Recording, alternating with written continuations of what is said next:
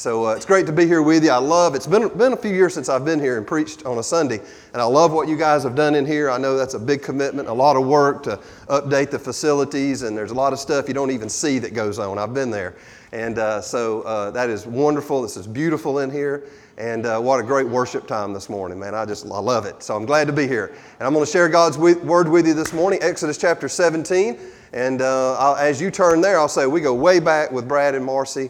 Uh, my wife and Marcy actually knew each other since what about first grade, maybe something like that. So way back, I don't go quite that far back, but I will say I had hair when I met them. So it's you know been a while, so it's good.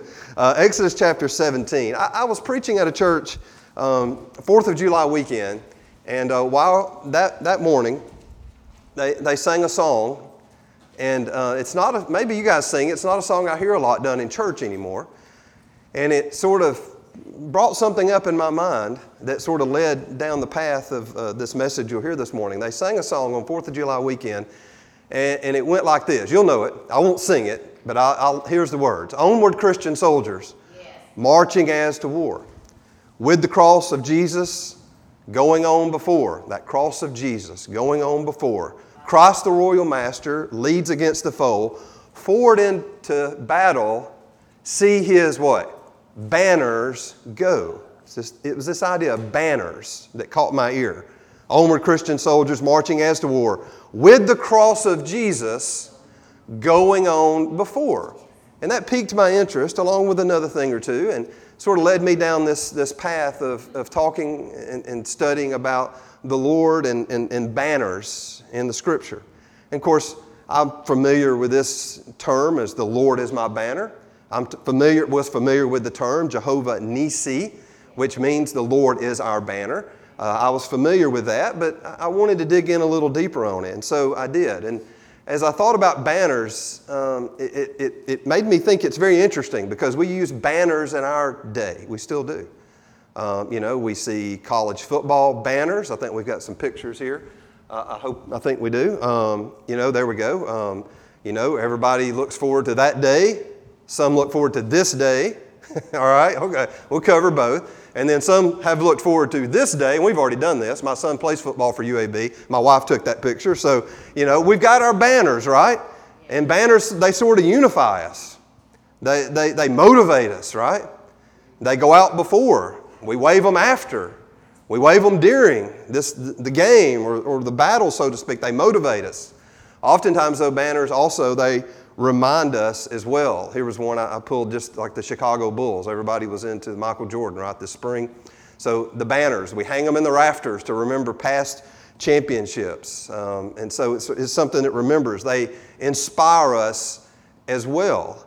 Uh, we've got some pictures here from historical context, all right? That's inspiring. Iwo Jima. It's something we look back on and we remember a great victory uh, that God brought for us. But then also, it can, banners can also, flags can bring up images and embroil controversy and, and really stir up uh, negative thoughts and, and, and, passions within us as well. So, banners, even in this day, they, they still bring um, a lot of meaning to us. Well, they were like us as well. The Hebrew word nisi, translated, translated banner, means a war flag. It's an emblem of, of victory in the midst of a battle which could fly before, during, and after a battle is fought and won. And so to say the Lord is our banner means He goes before us, He is with us, and He goes ahead of us as well. And so we go to Exodus chapter 17 to sort of see the context of this, and we're going to just sort of work our way through this passage this morning and, uh, and, and talk about it as we go. So take your Bible, Exodus chapter 17. We'll have it up for you, but if you can follow along in your scripture, I think it would uh, be good for you. Now, up until this time, we're talking about the children of Israel. There's been a few things happen. They were in slavery, you know, for all of those years, and God sent Moses to liberate them. And you remember he had the rod and threw it down in the snakes, you know, you remember all that. Then also, they come to this, as they're leaving, they come to this, to the Red Sea, and God he has this rod and he lifts this rod and god parts the rods the, the red sea for them and delivers them from this uh, Egyptian bondage. Then you remember they come on to this uh, wilderness, this place called Marah, and it was an oasis of water. They were very thirsty out in the desert. And I've been down in that part of the world. I've been in those deserts. It's very hot, Uh, it's very humid, it's very dry, and they tasted those waters, and the waters were bitter, they were undrinkable. But God put his finger in the water, and he turned it into the sweetest water on earth. Then they came to a place called Elim. And there they were starving because they had no food, but God came through and He began to rain, rain down manna from heaven until their stomachs were full. We remember this. And then they come on to another place called Syene, and they come there and they're still grumbling, and now they're complaining because they're still hungry, and they're almost saying, Let's go back to Egypt. At least we had food there. You guys know the story. Well, then they come to a place called Rephidim. And again, they're dying of thirst, but there was no water, bitter or sweet. And God told Moses to take that rod and strike the rock, and Horeb, as they moved on, with his rod and water would come forth. Well, Moses did that, uh, and the rock became a fountain of fresh water. So the point is, up to this point, when we pick up here in Exodus chapter 17, the point is that God had given them protection and had given them provision every step of the way as He led them into the promised land. Now, we're only just a few days removed here from the fact that they had crossed the Red Sea and left Egyptian bondage. Just a few short days. They've got years and decades ahead of them, as we know. But they're just a few short days. But God had protected them, had provided for them. They had encountered no enemies as they entered the land, as they uh, headed toward the promised land. As we approach this text this morning, there's no time that they had ever had to fight a battle since they'd been set free from Egypt. But once they were delivered from the bondage, now the enemies began to line up. And it's that way in our life as well, right? Once you step over that line of coming from freedom, from slavery to sin to freedom in Christ, the enemies will begin to line up and come against you. And so God's people would have to battle for what God was going to give them. And we find them in Exodus chapter 17 facing their first battle. They don't have an army, they're not equipped, they've been in slavery for generations. And then it tells us in Exodus chapter 17 and verse 8 that the Amalekites came and attacked the Israelites at Rephidim. The Amalekites came and attacked them. And Moses said to Joshua, this is the first time Joshua is mentioned in the scripture. This is the first time. Moses said to Joshua, Choose some of our men to go out and fight the Amalekites. Now, let's say, who were the Amalekites? Well, Amalek was the grandson of Esau. And if you remember, Esau is the man who in Genesis 25 uh, gave up his birthright for a bowl of stew. And so his descendants became the first nation to oppose Israel after they left Egypt. And Amalek and his army were coming against God's people, seeking to take them down. Maybe they saw these Amalekites, they were sort of um, scavengers. They were almost like desert pirates, and they would move from place to place. And maybe, I don't know, maybe they heard that these people had water. Maybe they heard they've got a rock and water is gushing out of it. And they thought, we're going to go and we're going to take that rock. I don't know why they attacked, but they did. And so Israel was in a battle. They were being attacked. They could see the enemy coming on the horizon. They were going to be attacked. They were in a battle, whether they realized it or not. Do you realize that you're in a battle? Church, we're in a battle. We're in a spiritual battle. And we're in a battle whether we realize it or not. Look, we can stick our head in the sand and act like the battle doesn't exist. But let me tell you, we're in a battle. And we have an enemy that is seeking to bring us down as well. It's why Peter said in the New Testament, we, we go to the New Testament, Peter said, be alert. He said, get your head up. Uh, be of sober mind. Get your mind right. He says, your enemy, the devil, prowls around like a roaring lion. What's he doing? Looking for someone that he can devour. We're in a battle. We think if we're fighting a battle, something's wrong. Well, not necessarily.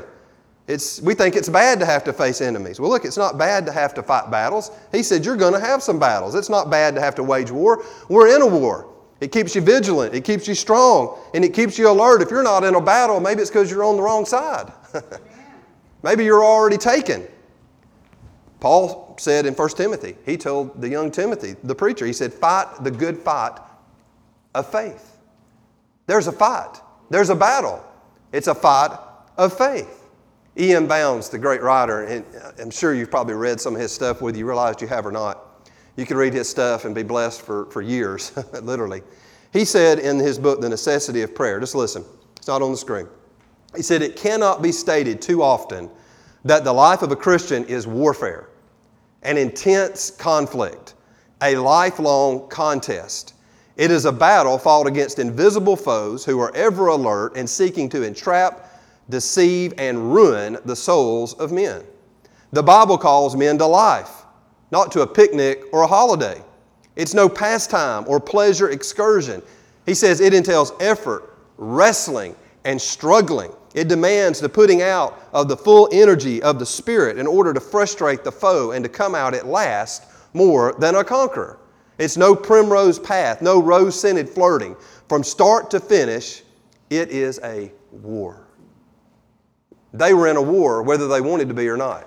They were in a war whether they were prepared to fight or not. And we all are fighting some battle. We all have our Amalek in our life. Amalek representing everything that come, comes against God and His people. Amalek, we have them in our life. Some of you are in a family battle. Some are in a marriage battle. I love the brother when he gave the pray for people. It's not always a physical problem. Sometimes it's bigger than that. It's more important than that. Some are fighting for their children. Some are fighting a financial battle. You can't seem to get a handle on the money. We're struggling to make it. Many people at this time are. Some are having a health battle, sick and have disease. Some are having just a faithfulness battle, right?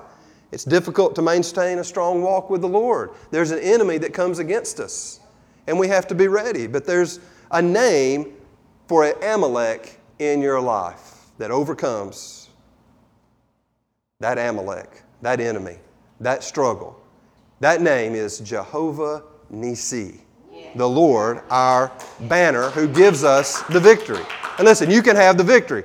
Paul looked back on his life after he met Jesus and he said, 2 Timothy, he said, I fought the good fight. I finished the race. I kept the faith. You can have the victory. And so they've got an enemy that's coming against them for the first time. Here it comes. And he says, Joshua, go get some men and get ready to fight. And in verse 9, Moses said to Joshua, Choose some of our men to go out and fight the Amalekites tomorrow. He says, I'll stand on the top of the hill with this staff of God in my hands, or this rod that he has used over and over again, a symbolic of the power of God. And I brought a little rod with me this morning just to see. This rod was something that Moses carried in his hands, and often when you read, even to this point and past this point, God would use that rod to symbolize the power that he had. So he says, Look, you choose some men. You guys are going to go out and you're going to fight the battle. He says, I'm going to go stand on the top of the hill and I'm going to have the staff of God in my hands. Now, any good military man will tell you that whoever has the higher ground always has the upper hand and a strategic advantage in any battle. You always want to have the high ground in a battle, right? So let me, let me clue you in. At this point, Moses represents the prayer warrior. Moses represents the man who's going to go up to the high ground, and he's going to go with the power of God. And he and always moving to the higher ground. He gets the strategic advantage over this enemy. So Joshua, in verse 10, he goes and fights the Amalekites as Moses had ordered. You can get the picture of, of Joshua and his men in the valley. And here's Moses, he's up on the hill. And, and they're fighting the battle in the valley, and he's fighting the valley, he's fighting the battle on the hilltop. And he goes up, and Joshua, they fight as he had ordered, and Moses and Aaron and Hur, they go to the top of the hill. They're on the hilltop. And as long as Moses held up his hands, as long as he held that rod, the Israelites were winning. But whenever he lowered his hands, the Amalekites were winning. Now, can you imagine Joshua fighting? And it seems as though, man, we're just, we're just taking, name, taking names and we're just going forward and we're winning this battle so quickly. And then all of a sudden it would just seem like, whoa, what happened? And they begin to push back. I don't know if Joshua was fully aware of everything that was going on on the, on, on the hilltop. I don't know. But the battle was going back and forth and it was totally based upon the power of God. He's holding up his hands. He's holding up the power of God. He's saying, This is what is preeminent. This is what will win the battle. So I want you to see that while Moses was praying, Joshua was fighting. You see, if you, if you pray, if you, if you pray as though everything depends on God, we should also battle as if everything depends on us. You see, we've got our part to do, but we can't ignore God's part as well. See, someone has said that prayer is not the preparation for the battle, it is the battle. It is the battle. See, so what we see here is that we ought to pray as if everything depends on him and battle as if everything depends on us. Because Joshua was fighting as much as he could. So sometimes in the battle you feel like you're winning, like Joshua. Sometimes you feel like you're losing. You ever feel that way? I mean, some days, some weeks, man, I'm winning the battle. Man, I'm overcoming sin, the flesh, the world. I'm overcoming. I'm winning the battle. Sometimes I'm not. some days I'm, I'm, I'm advancing for the kingdom. Some days I'm not. It's just, it's a constant struggle. It's a constant push. And once we begin to understand that God is the one who gives us the victory, we begin to learn how to fight the battle. See, what was happening on the ground was affected directly by what was happening on the hilltop. We fight in the valley with our hand to hand combat, but we fight on the hill with the power of God. And the rod of God was a prayer of appeal to heaven for the intervention of God in the midst of the valley. By holding the rod above his head, Moses was saying, God is over me and God is over every problem that we face. You see, we do that when we join together here on Sundays and we worship and we sing. We're saying, God, you are above everything else. You're so great and you're the King of kings and you're the Lord of lords and you are above every other problem that may weigh us down during the week. Sometimes people say, we ignore the part of prayer. And sometimes we just think we don't know who, we don't know how to pray. We, we don't know what to pray for. Well, let's don't overcomplicate it. I think we do that. Let me just get rid of this somehow. We overcomplicate prayer. Don't, don't, don't overdo it. It, it can, it's simple. We can start very simple in prayer. Husbands, pray for your wife. There's nothing better you could do. Wives, Pray for your husbands. We're fighting for marriage, right? Some of us are fighting a marriage battle. Let, us pray for each other. Some are fighting for their children. Pray for your children. And children, pray for your parents. It's a difficult time to be a child, a teenager, a student. It's a difficult time to be a parent as well. Pray for your pastor. Pray for their family. Pray for your leaders in the church. Pray for our government authorities we should pray for them. Look, it's um, we talk a lot about you know we're talking about authority and pray pray for those first responders. Pray for those people. Listen, we talk about a thin blue line. You know, the police.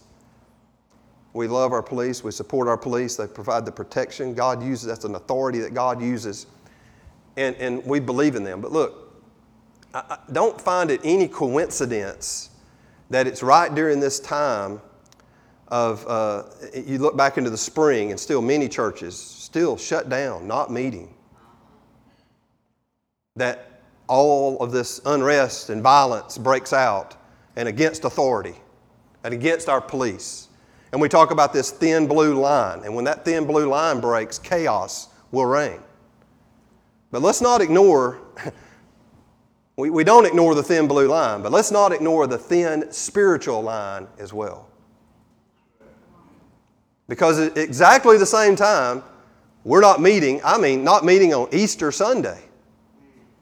Okay? And uh, look, I get it, but look, there's, don't, don't discount that what was going on on the hilltop didn't affect what was going on in the valley. At the same time, we see all of this break out. There's a thin spiritual line that we must engage in.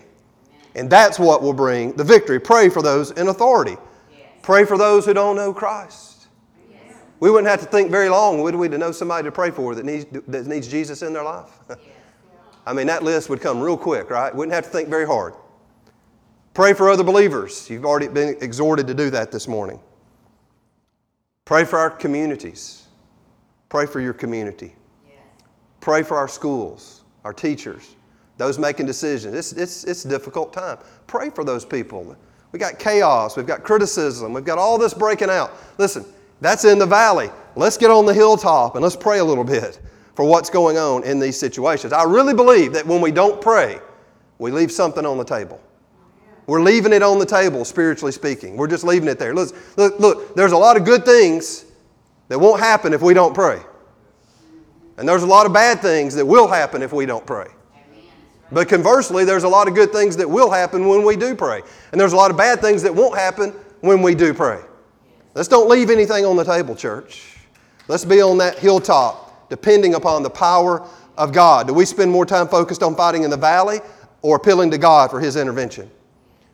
What we see is that Amalek would succumb to uh, would succumb in this battle because of heaven had now joined the battle, Jehovah Nisi. So, don't worry about being on the right side, you know, of all the issues that are out there. Everybody wants to be on the right side. Listen, just be on God's side, right? And you'll be on the right side. Just choose His word, just choose His way, and you'll be on the right side every single time because He is the righteousness.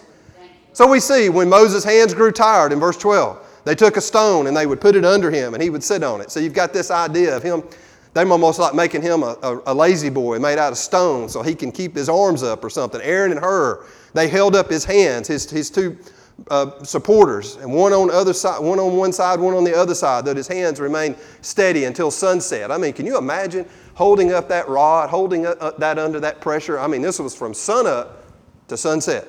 Can you imagine all day long? I mean, we couldn't sit here 10 minutes and hold our hands up. So don't criticize Moses, all right? It was a, it was a battle. But he had those that supported him, he had those that come around him, and you need those people in your life that'll come beside you and help hold your hands up because it's going to get hard. Listen, I'm sure during that day Moses got discouraged. He said, I can't do it anymore. We get discouraged as well. There are times you just say, I just can't do it anymore. I'm just done. I'm finished. Sure, we think that way. There gets times in, in, the, in the faith that we get tired and we get discouraged. There gets day, times where you don't want to go to church. You don't want to study the Bible. The devil discourages us. We don't want to witness to that family member or that classmate or that coworker, that one we've been talking to about Jesus for a long time, and all of a sudden we just sort of just give up on it. Say, I'm just tired. I don't want to do it anymore. Listen, you'll get tired in the battle because Satan and his forces, let me tell you something, they don't give up. They don't take any time off. And you'll need an Aaron and a Hur to hold you up when you're fight, when you're too tired to fight on your own. Because at first you can be strong, but after a while you get tired and you need people in your life who are willing to appeal up there while you battle down there. So, verse 13 Joshua, here it is victory, overcame the Amalekite army with the sword. So they won the battle with the sword. Victory that takes place in the valley is really won on the hilltop. The outcome of any battle you fight in your life will not be determined by the battle that you can see, but by the battle you can't see, ultimately. It's that unseen world that's, that's just as real or more real than the world we see. 1 John 5 4 tells us that this is the victory that overcomes the world. What is it? Our faith. He said, This is, this is what overcomes the world. This is what wins the victory. There's this unseen, unseen spiritual battle, and it's how you win the physical, visible battle. We're called to battle in two places at one time. We, yes, we're, we've got a battle on, on, on, on, in this, this life that we live in, yes, that we can see, but there's this battle going on where we can't see. There's the spiritual battle that we don't see. And that can be hard to understand how we're called to be in two places at one time. But listen, it's become a little easier to understand for a lot of people the last six months or so, hasn't it? See, there, there's this thing that a lot of people we've had to learn to use now called Zoom or WebEx or whatever it is that they're using. And many of us have had to get engaged with this, right? I mean, even our kids are having to get involved with this. I mean, and what happens? You literally can like be in two places at one time. I mean, I'm sitting there at home on a meeting with people from all over the nation talking and praying, and, and I'm, I'm here, but I'm there as well. I'm with them. So we begin to see how in the physical we see the spiritual begin to come out. We can be two places at one time. The battle, we're in one place, but the battle may be won in another location. And we have to learn to fight in both. We have to learn to fight in the heavenly realms, the unseen. Because for everything seen, there is an unseen. Paul wrote about this in Ephesians. Go back to the New Testament. Look, what did he say? Ephesians 6. You guys know this passage, but let's think about it in this context. Finally, my brethren, what did he say? Be strong in the Lord and in the power, power of his might. Put on the whole armor of God so that you'll be able to stand against the wiles or the schemes or the tricks of the devil, the enemy. For we don't wrestle against flesh and blood, what we can see, but against principalities, against powers, against the rulers of the darkness of this age, against the spiritual host of wickedness in heavenly places. That's what we can't see with our physical eyes. So therefore, take up the whole armor of God. He said, even though you don't see it, you better put on the armor because it's coming. Take up the whole armor of God that you'll be able to withstand in the evil day, and having done all, to still stand. Then he gives us that armor, and I can't, don't have time to go into all these. You guys know them. But stand therefore, having girded your waist with truth. You better know the truth. Having put on the breastplate of righteousness. You better know some righteousness. You better put it on. Shod your feet with the preparation of the gospel of peace. Above all, take up that shield of faith with which you can able to quench all the fiery darts of the, of the evil one. When those darts come at you, you've got that defense. And he said, Take up the helmet of salvation. You better put on the mind of God. You better put on the helmet of salvation and the sword of the Spirit, which is the Word of God. Now, notice here, it's all defensive. The armor is defensive until the very end. Then he says, Take up the sword of the Spirit, which is the Word of God. The sword is an offensive weapon. So he says, Yeah, you better be ready to defend yourself, but you also better be ready to take up and go on the offense. This sword of the Spirit, the Word of God. Hebrews, the writer of Hebrews said, The Word of God is alive and active, sharper than any double edged sword, penetrates even to the dividing of the soul and spirit, the joints and the marrows. It judges the thoughts and the attitudes of the heart. That's the sword of the Spirit. He says, You better get ready. And then he goes on and says in verse 18, Ephesians 6, Pray always he says, Have the Word of God, then you better pray always with all prayer and supplication in the Spirit. That's the offense. Be watchful to the end with all perseverance and supplication for all the saints. Listen, prayer isn't for defense, prayer is for offense. When you read this, you see it's all defensive except for those two. So, I want us to be ready not to just be on the defensive as God's people, as His church. We're not on the defense. Listen, yeah, we defend the truth, but listen, we're ready to step forward into the offense and go and take the battle to the enemy. But listen, notice that Joshua, he couldn't have succeeded without Moses. And Moses could not have prevailed without the support of Aaron and Hur. See how it takes everybody? Moses got tired, he got weary, he needed men to come alongside, hold him up. So you see, if there's no Hur and there's no Aaron, then Moses fails. But if Moses fails, then Joshua fails. And if Joshua fails, Israel fails. And if Israel fails, the battle is lost. Listen, this was the first battle coming out of bondage. Now, just think about it. I'm just sort of running with it a little bit here. What if they had lost this battle? What if they'd have just been defeated and Amalekites just wiped them out right there? There would have never been the spies. There wouldn't have been the 40 years. There wouldn't have been crossing the Jordan. There wouldn't have been taking the land, taking God's promised land. The, the, the Jewish people, God's people, would have never been in that land. Let's not forget now. I, I, I go there to Israel. We go over to Jerusalem. We're going next March. That's where our, our Savior was born of, those, of, of, of the Jewish line. That's where he died, is in that promised land. That's where he was buried. That's where he rose again, like we sang this morning. Listen, if God's people are defeated right here, and God's got a plan, I know, but let's just think about it. What happens down the line? This was not just a one off battle, it was very important. So Joshua defeated the Amaleks, the Amalekites, with the edge of his sword. God was empowering them all.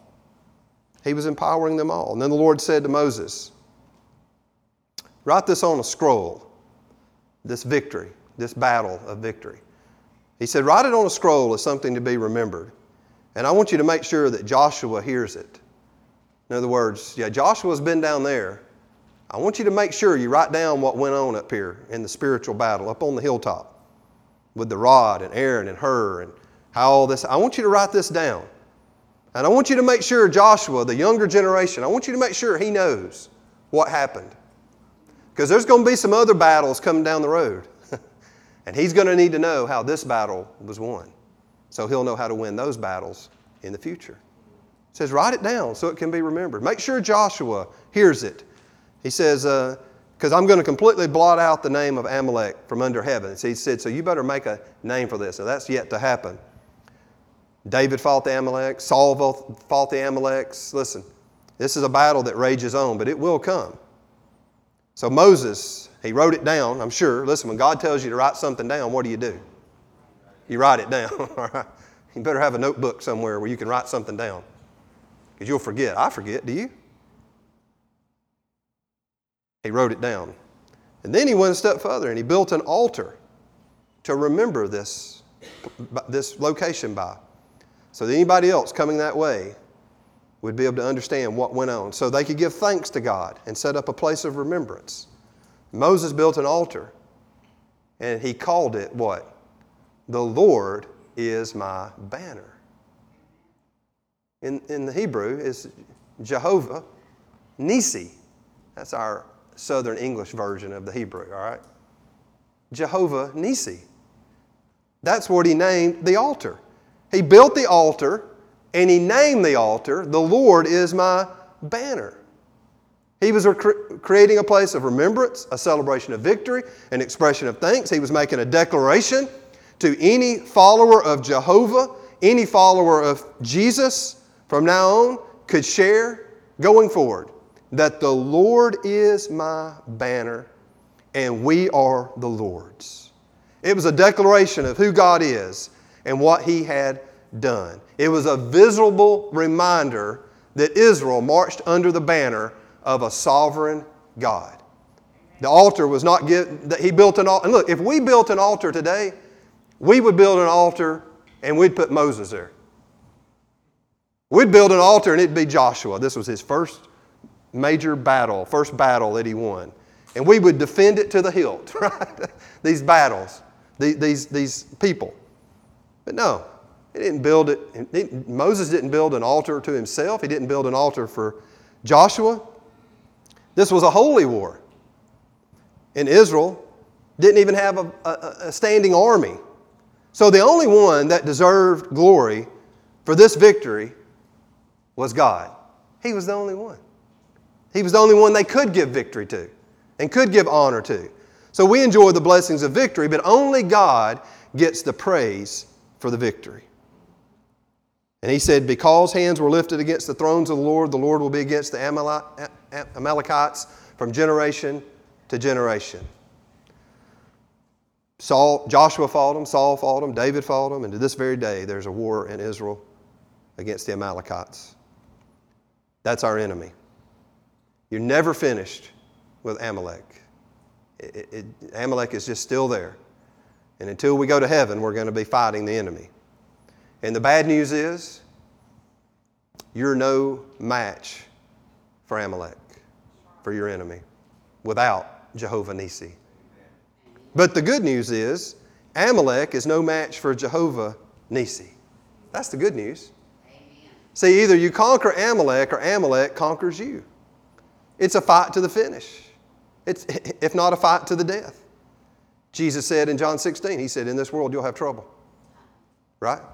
But take heart. What do you say? Because I've overcome the world. I've overcome the world. Sort of reminds me of old, you know, professional wrestling, right? When they went to the ring, they already knew who was going to win, right? The rest of it was just orchestrated. It was just put on, right? They already knew that. See, and that's the way this is. We're, we're not fighting for a victory. We're actually fighting what? From the victory. We already know the victory. We already know the winner. Listen, 1 Corinthians 15 tells us, but thanks be to God, He gives us the victory through our Lord and Savior, Jesus Christ. We already have the victory. Our dependence on God is our banner and victory is in truth a dependence on all that Christ has accomplished for us in His death on a cross. In fact, Jesus makes this exact reference. You remember, He's talking to Nicodemus in John chapter 3. It's night time. It was the first example of Nick at night, right? It was night, and Nicodemus came to Jesus.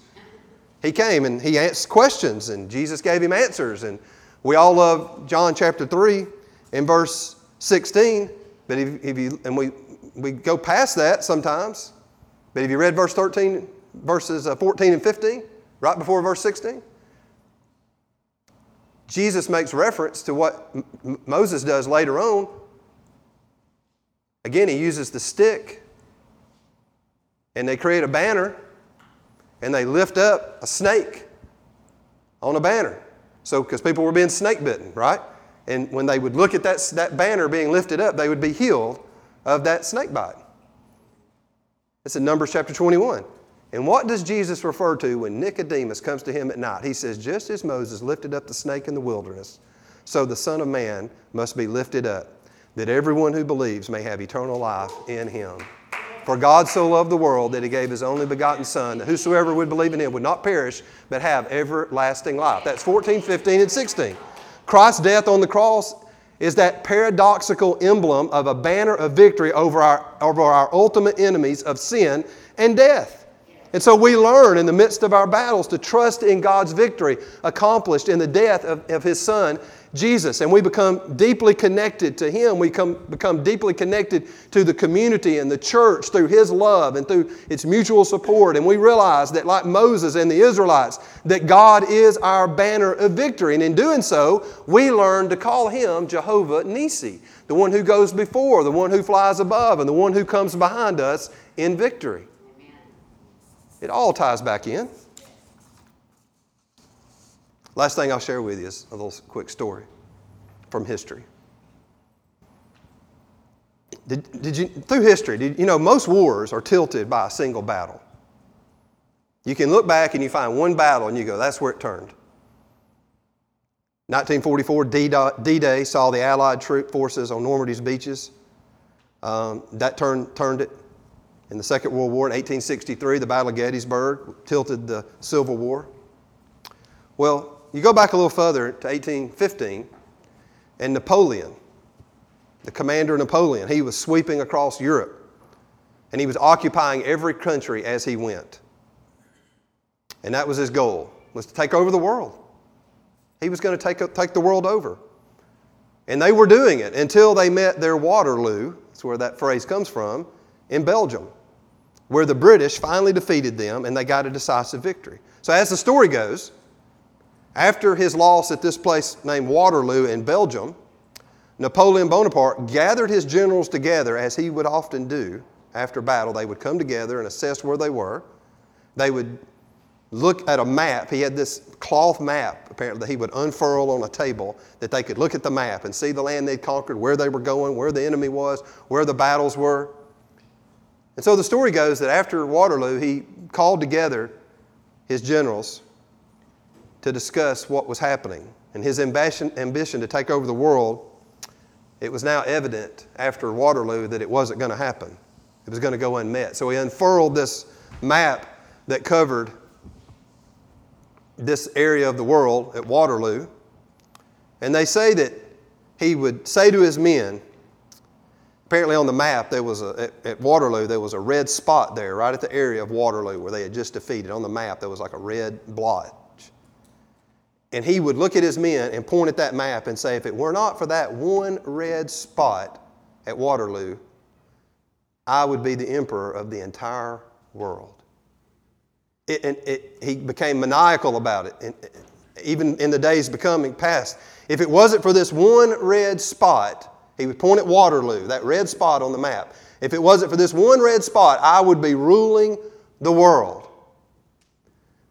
And of course, we must think that Satan, he must spend a lot of time pointing to a red spot on the map called Calvary Amen. and declaring, if it weren't for that one red spot, I'd be the owner of all the souls. Thank God for that one red spot at Calvary. And listen, when he was lifted up, that is the banner that is Jehovah Nissi. That is the Lord our victory. That's the Lord our banner. He goes before us. He is over us and He's behind us. And that's where our victory is. Amen, church? Amen. He's the Lord our banner. Let's pray together.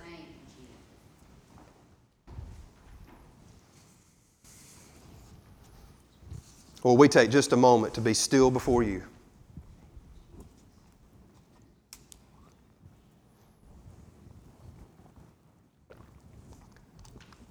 Lord, to recognize today that we have an enemy. And we have enemies that come against us in many different forms and fashions. And Lord, today, may our dependence in battle not be upon our might or our power or our strength or any of those around us, not depending upon ourselves alone, but Lord, first and foremost, depending upon you and your power and your might and your spirit. Lord, today we depend upon you and your power. we hold up the declaration, our hands lifted high, saying, Oh God, we are under you, our banner. Lord, today we love you. Lord, we pray that you would call us into a deeper level and a higher level of spiritual warfare. Lord, that we would not ignore what we can't see and be preoccupied by what we do see, but, oh Lord, that our spiritual eyes would be opened to see all the ways that you're working around us. Lord, may we be faithful in the battle on the ground, but may we also be faithful in the battle on the hilltop.